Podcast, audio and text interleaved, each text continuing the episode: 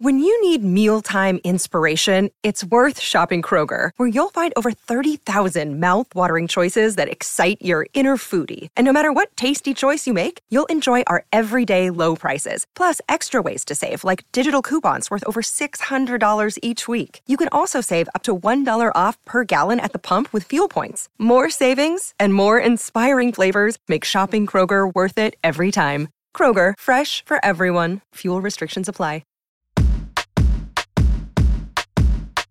Nel 1915 Thomas Ince è uno dei registi e produttori più influenti di tutto il cinema mondiale. È in questo periodo che decide di lasciare la New York Motion Picture per intraprendere un'avventura del tutto nuova. Il suo destino viene segnato dall'incontro di due figure che si riveleranno fondamentali per lo sviluppo di tutto il cinema muto. David Griffith, che noi abbiamo già conosciuto, e Max Sennett, attore, regista, sceneggiatore e produttore cinematografico canadese. L'11 luglio di quello stesso anno i tre artisti costituiscono la Triangle Film Corporation, una casa di produzione divisa per l'appunto in tre gruppi distinti. La Fine Arts, dipartimento sotto la direzione artistica di David Griffith, la KB, diretta proprio da Thomas Ince, e la Keystone, gestita da Max Sennett, dedicata esclusivamente a prodotti di genere comico. Ed è su questa che in questo episodio ci soffermiamo in maniera particolare. Questa è la storia del cinema. Sono Matteo Vitelli, un regista e uno sceneggiatore che proprio quando ce la stava per fare ha deciso di cambiare la propria rotta. Perché oggi la mia missione è prendere quel bagaglio culturale che l'università mi ha donato e restituirlo a voi, studenti e studentesse di cinema. Max Sennett nasce in Quebec da contadini di origini irlandesi. A 15 anni la famiglia scopre che il giovane Michael, questo è il suo vero nome, è dotato di una voce baritonale fuori dall'ordinario.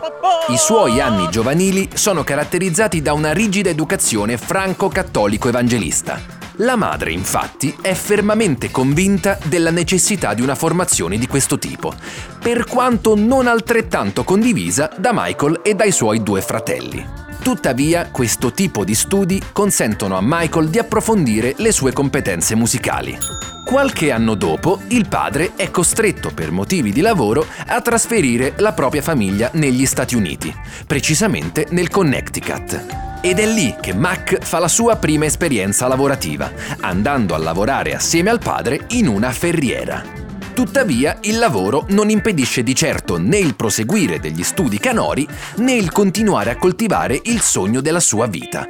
Forse più della madre che suo. Esibirsi come cantante al Metropolitan Opera House di New York. A questo punto siamo nel 1900 e in città si esibisce Marie Dressler, una delle attrici più conosciute nell'epoca del vaudeville. Mac vuole a tutti i costi andarla a vedere, perché è canadese anche lei, certo, ma soprattutto perché vuole, gentilmente si intende, chiederle una raccomandazione che lo introduca nel mondo dello spettacolo. Allora la madre, la quale crede davvero nelle capacità del figlio, arriva a scomodare addirittura un'autorità politica locale per ottenere un incontro con la famosa attrice. Tralasciando il fatto che quell'autorità è Calvin Coolidge, futuro presidente degli Stati Uniti, la cosa più importante è che Marie Dressler conosce Michael, ne ha una buona impressione e lo presenta all'importante impresario David Belasco, che lo scrittura subito come cantante per i suoi spettacoli. Vedete? Piccole e grandi coincidenze. In questa storia però c'è qualcosa di strano. Il padre di Mac racconta un'altra versione dei fatti. Afferma che il giovane Michael, da un giorno all'altro, abbandona la ferriera per trasferirsi a New York, cambiando il proprio nome anagrafico da Michael Sinnott in Mac Sennett. La cosa importante è che il 22enne Mac approda a New York nel 1902 Dopo qualche lavoretto in qualche coro di quartiere, è del 1907 la prima apparizione del suo nome su un cartellone e a questo periodo risalgono anche i primi ruoli come comparsa in alcuni allestimenti di Broadway. Max Sennett è veramente l'uomo giusto al momento giusto. In quegli anni, oltre agli attori di teatro, inizia a vedersi in giro una nuova categoria di uomini e donne di spettacolo che hanno a che fare con il nuovo mezzo di intrattenimento che rapidamente si sta diffondendo fra i piaceri del pubblico, il cinema. Le sale di proiezione si moltiplicano in tutte le città e nuove case di produzione spuntano letteralmente come funghi. Edison, Vitagraph, Pathé, Biograph. Ed è proprio all'annuncio di quest'ultima che risponde un giovane sceneggiatore e attore all'epoca 32enne, destinato a lasciare un'impronta molto profonda nella cinematografia mondiale. Parliamo di David Griffith e qualche settimana più tardi, della stessa compagnia, fa parte anche il ventottenne Max Sennett. Nel maggio di quell'anno i due recitano insieme in quello che è il film d'esordio di Sennett, L'incubo dello scultore, 1908.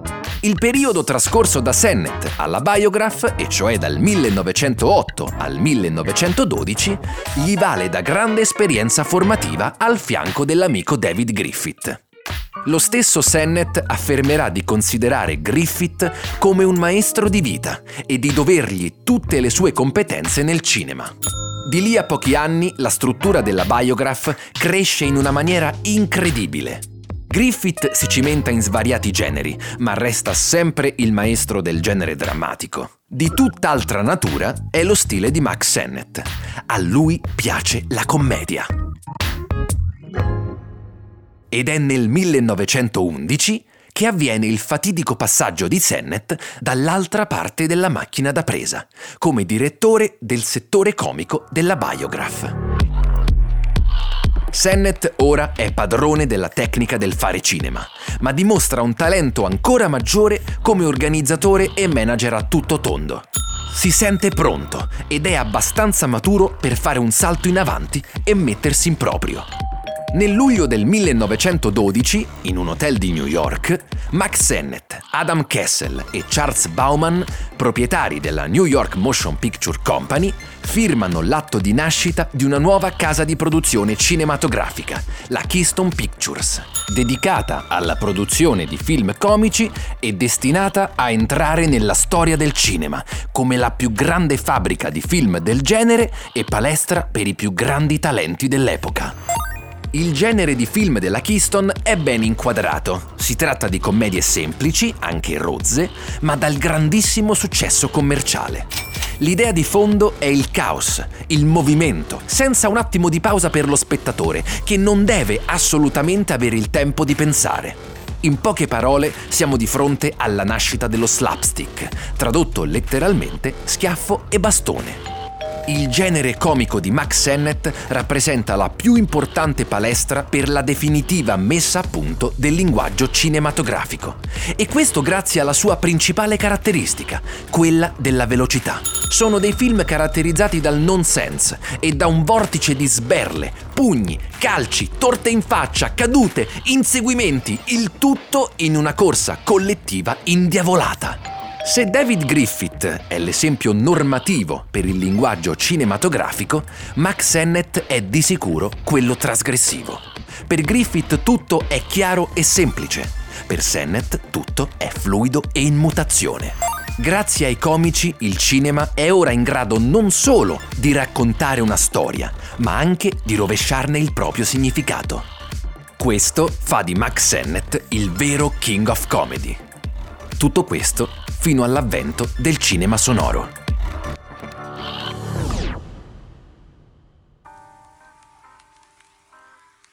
Con l'audio nel cinema, il talento di Max Sennett non riesce più a trovare una forma d'espressione efficace e già all'inizio degli anni 30 Michael si ritrova fuori dal giro che conta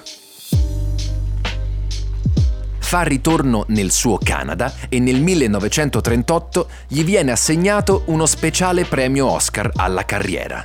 La sua opera verrà riportata in auge grazie all'avvento della televisione negli anni 50. Questa è la dimostrazione che quella di Max Sennett è un'arte senza tempo, capace di muovere le emozioni degli spettatori anche nel contesto contemporaneo. Prima che questo episodio finisca, voglio svelarvi il vero talento di Max Sennett. Senza il suo gusto critico e la sua attenzione nella ricerca di talenti, non sarebbe esistito uno dei più grandi artisti, attori e registi di tutta la storia del cinema mondiale. Agli inizi del 1913, Sennett assiste a uno spettacolo teatrale destinato a cambiare per sempre le sorti del cinema. È proprio lì, su quel palcoscenico, che nota un giovane attore venuto dall'Inghilterra. Quel ragazzo, di soli 23 anni, si chiama Charles Spencer Chaplin, in seguito molto, ma molto più noto, semplicemente come Charlie. Avete ascoltato La storia del cinema, un podcast indipendente di Matteo Vitelli. Iscriviti per ricevere aggiornamenti costanti sull'uscita di nuovi episodi. Da oggi la storia del cinema arriva anche su Patreon, in cui troverai questi e tanti altri contenuti totalmente inediti.